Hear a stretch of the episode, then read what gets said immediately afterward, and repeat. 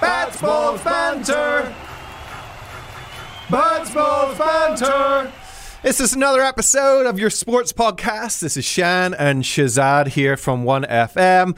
And the sport that I really love and care about is rugby, in particular the Six Nations, which has just started, which has just started. My team Ireland had a mighty triumph in the first weekend. as they should. Uh, so I'm happy about that. But but weirdly, I'm watching a documentary which is all about last season. Hmm. So I've kind of got two seasons running in my head at the same time because there is a new documentary, and today we're going to talk about sports documentaries.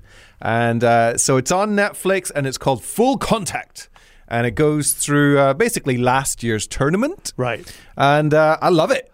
What are they going uh, behind the scenes, like the changing room, stuff like that? Are they following all the the Six Nations or Yep. just a few? They follow each team equally. Oh, nice. And what they kind of do is they pick one player from each team. Okay. And uh, you know, presumably they're picking the more in- interesting, Interesting player. ones, yeah. Um, to be to be fair, rugby players are not that charismatic. Really, they're not really very funny. There's a lot of sort of very earnest Yeah. guys. You know, oh, it's going to be a tough game. You know, really got to focus up.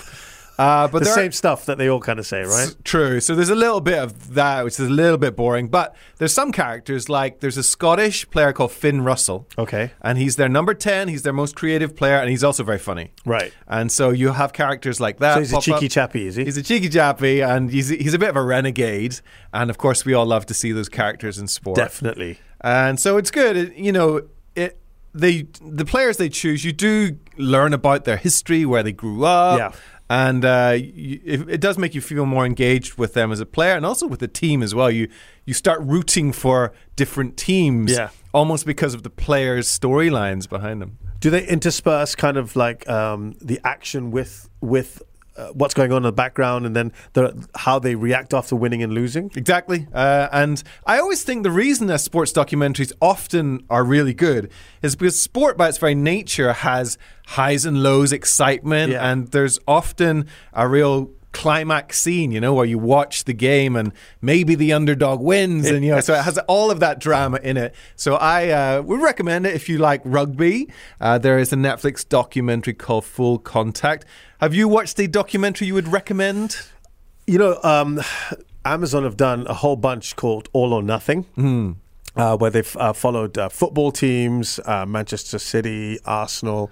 Uh, they've done American teams as well. Okay. Um, of course, th- I'm a, a big Tottenham Hotspur fan, so they've done All or Nothing Spurs, and they kind of encompassed when Tottenham were just coming off their best period in a long time, and that was with Mauricio Pochettino. Mm-hmm. Yeah. And then he got sacked. Yeah. And then um, Jose Mourinho comes in, and of course, he is always worth a soundbite or five, isn't he? yes, he so, is. and he absolutely loved it. You could tell he loves a camera. This Yeah, guy, right. you know, you know what he's like, and he was playing up to it. I, forget why was Pochettino fired? Well, the results. It was actually just a few months after they got to the Champions League final. Yeah. And they dipped so badly. Okay, Now, okay. you want to ask a Spurs fan as to why all this happened? I could be here for 10 podcasts um, and conspiracy theories as well. But yeah, the, the performances dipped quite badly. Um, there, were, there was talk that he'd kind of lost the dressing room. I don't necessarily agree with that, but um, it, was, it was felt that by Daniel Levy, the man in charge, of course, of Tottenham, that it was best to make a clean break. And he was kind of seduced by the whole Mourinho Yes, mirage. Mm. all right. And we know that you know he can be a fairly destructive, but uh, in this day and age, he's a fairly destructive coach. He he didn't do well at Spurs. I'm trying to remember No. the sequence here. It's the only club he's never won a trophy at. we are the graveyard for coaches. Because Yes. Antonio Conte is another one who's won at every club he's been Yeah, at, except for Tottenham. Yeah. Spurs. so the- Wow. um, and by the way, so is Ange Postacoglu. but anyway, I'm getting sidelined. I don't want to talk about that. But the uh, documentary is a fascinating insight, and I think y- you've experienced this as well with your um, with your rugby one. That you know, I, I, I love I love my club. You love rugby. You're now getting an insight into it, which we would never have seen. Um, and then, as we say, we intersperse that with results. And because it's looking back at a season that I knew very painfully well, right. I kind of then said, "Ah, so that's how that happened." Yeah, okay, A- okay. As just as just as much as you are, right? Um, I do like though when I watched the documentary, and I've I've only casually followed the season, Right. And so each game that they show, even though it's in the past, is a surprise Ah, to me. you right, know? okay, okay. Which is how I felt when I watched Beckham. So Okay. because Beckham is a fantastic show. In case you haven't watched it on Netflix. And it goes through, you know, obviously the glory days of Man United when I was a football follower, but only casually. Hmm. And so it'll take you to, let's say, this crucial, critical game in David Beckham's life. Right. But I've kind of forgotten Yes. what so happens. that brings back the memories. Yeah, and so it's it's by itself is an exciting thing because I'm watching to see what happened. or Oh, do they win? yeah. What, one thing I've heard about the documentary, because I haven't seen it and I really do want to watch it, is it kind of skirts over the more unsavory parts Correct. of Beckham, uh, like the affair that he never had, apparently, according to his version of story. Yeah, so you can tell though from watching it that he definitely did have an affair. you Okay. can just tell from the way they, they address it. But yes, they do not address it head on. Right. Um, but they also do not deny it. Yes. Yeah. So um, I've also heard that the, the woman in question has also come out quite strongly. Correct. Since the documentary's come out. because the documentary came out and was so high profile that she, Right. I mean, I guess sh the spotlight was suddenly on her again Yes. many years later, and she, you know, she stuck to her story, as it were. You're right. So you know you can it's it is a, an interesting insight into the well, the most famous couple in, in sports and entertainment. You know, Tell me, did, did you feel that it painted him overall? Forget putting that aside, the the affair.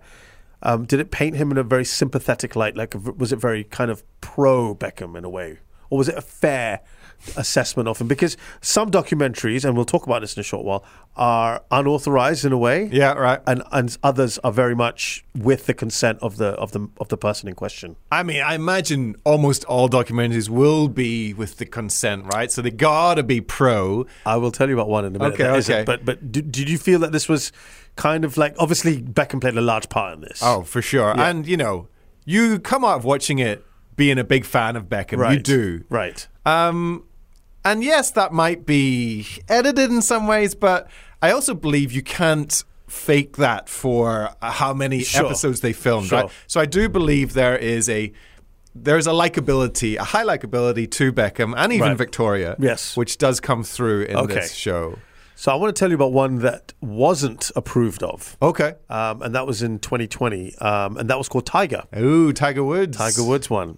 Um, so he's not um, because it, you know he's also had a bit of an unsavory time. Of course, yeah. Um, uh, talking about infidelity, He's a and all that. fallen hero for sure. He is, but then this also talks about the the, the comeback that Right, Tiger okay, had okay. after his big fall from grace. Yeah, yeah. But it interviews, unlike the Beckham one, it interviews one of his girlfriends who he was unfaithful with. Oh. right? And so she gives kind of her version of Yeah. events and how much uh, he cared for her.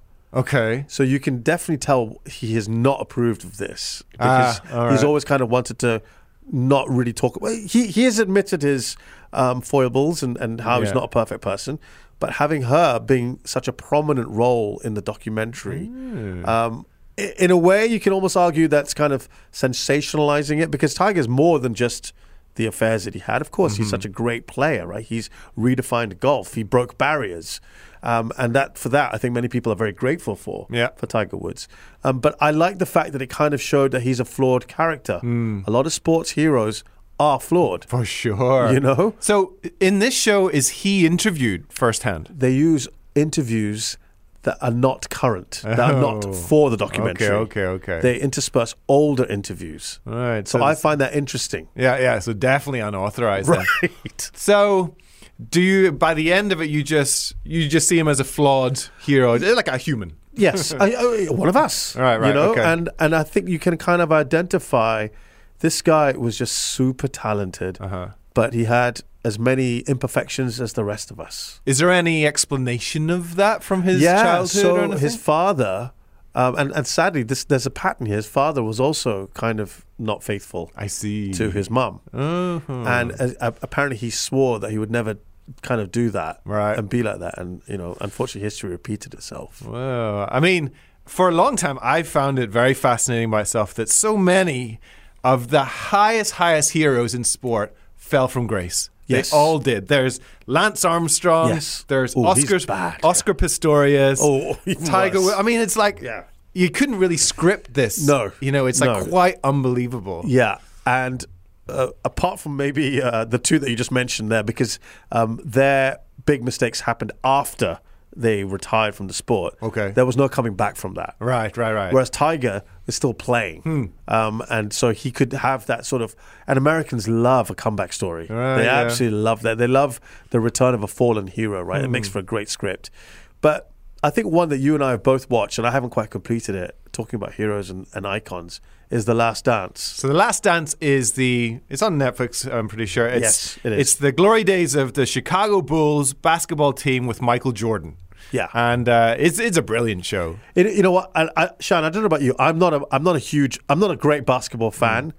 but I appreciated the Bulls f- and what they did in the '90s. What about you? Yeah, I mean, my takeaway from it, I just love seeing how ruthlessly competitive Michael Jordan is. It could be the biggest basketball game you're playing or a game of like pick up sticks. Correct. And he would die, die, want to win.